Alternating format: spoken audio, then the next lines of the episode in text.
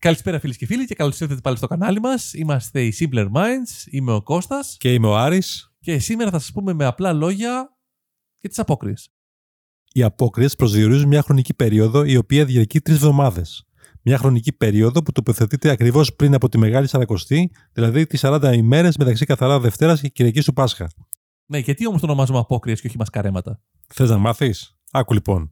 Η πρώτη εβδομάδα από αυτή την περίοδο των 3 εβδομάδων λέγεται και προφώνη, επειδή παλιά, πριν ακόμα γεννηθούμε εμείς, διαλαλούσαν πού ακριβώς δεν ξέρω ότι ξεκινούν οι απόκριες.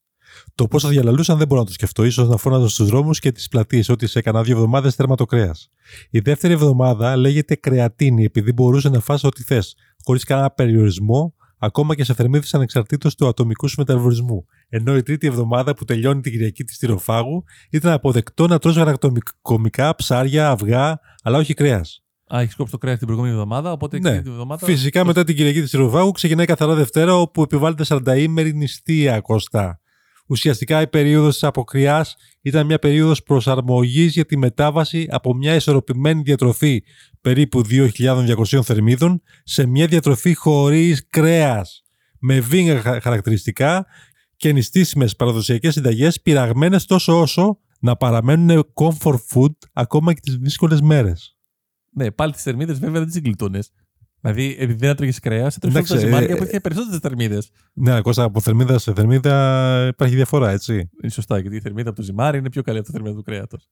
Η ίδια η λέξη αποκριά σημαίνει περίπου αποχή από το κρέας. Από και κρέας. Ναι, okay. Φυσικά, εσύ Κώστα μου έχεις συνηθίσει τη λέξη καρναβάλι, έτσι.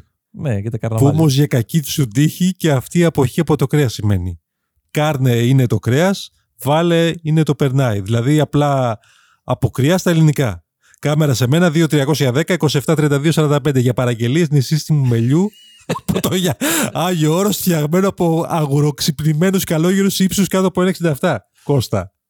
Σε προσέχω, Άρη, σε προσέχω. Όπως καταλαβαίνεις, οι απόκριες με την αυτή έννοια της λέξης είναι μια ακροσθεσμική θρησκευτική περίοδος που όμως έχει διαστρεβλωθεί και πλέον το μόνο έθιμο που ακολουθούμε είναι το μασκάρεμα, το γλέντι, το μεθύσι, το αχαλήνδο σεξ, τα όργια, sugar party, συνερωμένη νοποσία και μικρούς λιλιπούτιους καρναβαλιστές που τα κατακλείζουν το λιμάνι της Πάτρας κάθε χρόνο τύξες μέρες. Αυτά είναι τα έθιμα τα ωραία. Αλλά για την Πάτρα θα πούμε σε λίγο. Α, ωραία. Σου θυμίζουν τίποτα όλα αυτά τα νεοτεριστικά έθιμα που μόλις προανέφερα?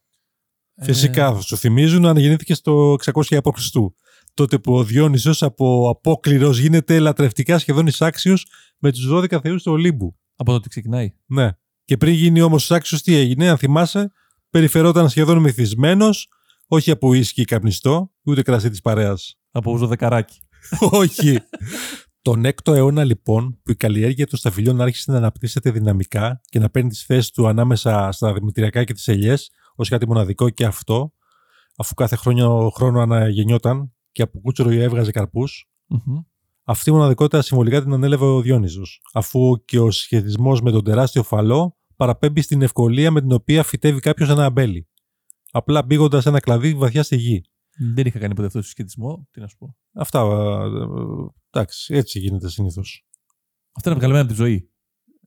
Όταν θες να φυτέψεις κάποιο αμπέλι, πας στο άνθη φύτα. Ναι. Στην αλυσίδα. Και μπήγει στο. Και παίρνεις ένα κλαδί και τον πήγε στη γη. Το κλαδί τον πήγε. Το χώνεις. Δεν το χώνεις απλά. Όπως καταλαβαίνεις, οι διονυσιακοί εορτασμοί προϋπόθεταν ανινοποσία και ότι η υπερβολή της συνεπάγεται. Το πώς συμπίπτει αποκριά και μπερδεύεται με την διονυσιακού τύπου γιορτή είναι κάτι παράξενο. Όμως μπορεί κάποιος εύκολα να το δικαιολογήσει, αφού την άνοιξη ξεκινά και η αναγέννηση του αμπελιού. Οπότε μπορεί κάποιος εύκολα να χρησιμοποιήσει τις δύο συγκυρίες, δηλαδή την αλόγιστη κατανάλωση ψητού κρέατος. Η κόση των ζώων φυσικά, όχι. Mm-hmm. Και το γλέντι. Πλήρω να καταλαβαίνεις. Για να σου πω την αλήθεια, το μόνο καρναβάλι που ξέρω είναι το καρναβάλι της Πάτρας. Ναι, γιατί είναι από τα πιο γνωστά. Και μάλιστα, μάλλον το πιο γνωστό από όλα είναι το πατρινό καρναβάλι για πάντα. Όχι μόνο το πιο γνωστό, αλλά και το πιο παλιό. Μάλιστα, πρέπει να είναι το πρώτο για το οποίο στηνόμασταν στην τηλεόραση. Ποιος στήνονταν στην τηλεόραση, εσύ, Άρη, με κοροϊδεύεις? Εμείς στηνόμασταν. Δεν θυμάσαι, Κώστα, που ήμασταν με τα σπόρια μαζί? Όχι, δεν θυμάμαι. Να ακούσουμε τις φανταστικές ατάκες του παρουσιαστή. Και την απίστευτη αλληλεπίδραση που είχε με τους παρελάβνοντες καρναβαλιστές. Και εγώ θυμάμαι ότι όλοι την τραμπουκίζανε. Που τους σφύριζαν και του ρούλιαζαν χωρίς αύριο μέσα στο αυτή. Αυτό θυμάμαι, ναι. Αυτό το θυμάμαι. Γέλια που κάναμε, θυμάσαι? Εγώ τώρα κάνω γέλια που τα θυμάμαι. Τότε δεν μ' άρεσαν. Χωρίς πλάκα όμως, το πατρινό καρναβάλι φαίνεται μια απίστευτα περίπλοκη οργάνωση που ωφελεί οικονομικά όλη την πόλη της Πάτρας. Φαντάσου ότι το 2019 τα πληρώματα που έκαναν παρέλαση ήταν 160. Φαντάσου τώρα ότι κάθε πλήρωμα αποτελείται από 300 άτομα, καρναβαλιστών έτοιμων για όλα. 300 επί 160, 48.000 κόσμος. Μόνο αυτοί που συμμετέχουν εκεί. Μόνο αυτός που συμμετέχει με στολές και στα πληρώματα που λέμε. Άλλοι πόσοι επισκέπτονται την πόλη για να. Δεν θα είναι άλλοι 100.000 αυτοί. Σύνολο. Ναι. Ναι, είναι πολύ.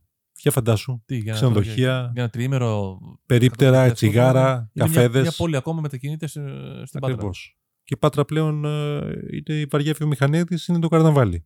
Να σε ρωτήσω κάτι. Εκτός από το καρναβάλι της Πάτρας, υπάρχει κανένα άλλο καρναβάλι που να είναι γνωστό? Δεν θυμάσαι κανένα?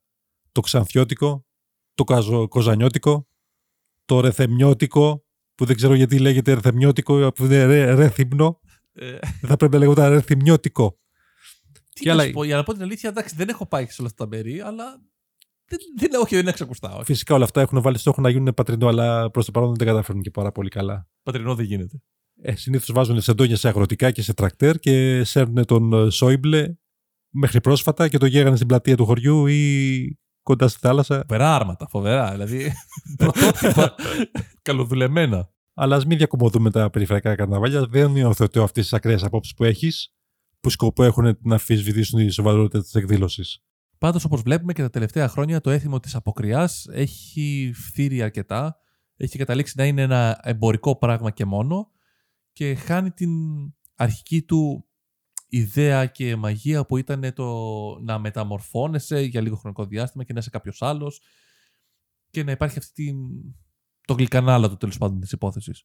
Ναι, και βλέπουμε συνέχεια να ξοδεύονται υπέρογα ποσά σε εκδηλώσεις από όλους τους δήμους, ώστε να προσελκύσουν κοινό που θα τονώσει την αγορά τους. Απλά και μόνο αυτό. Πάντως, όπως και να έχει, η απόκριση είναι ένα έθιμο που είναι πολύ διασκεδαστικό για όλες τις ηλικίες και πάντα θα ακολουθούμε πιστά τον τρόπο τον οποίο δίδαξαν. Δηλαδή να ανεβαίνουμε πάνω σε αυτοκίνητα, να βάζουμε σεντόνια και να περιφέρουμε το Σόιμπλε. Και σε τρακτέρ. Αυτό ήταν λοιπόν για σήμερα. Ευχαριστούμε πάρα πολύ που μας ακούσατε. Μπορείτε να μας βρείτε στα social media όποια θέλετε. Τέλος πάντων, τα έχουμε όλα και θα τα πούμε μαζί την επόμενη φορά. Αντίο.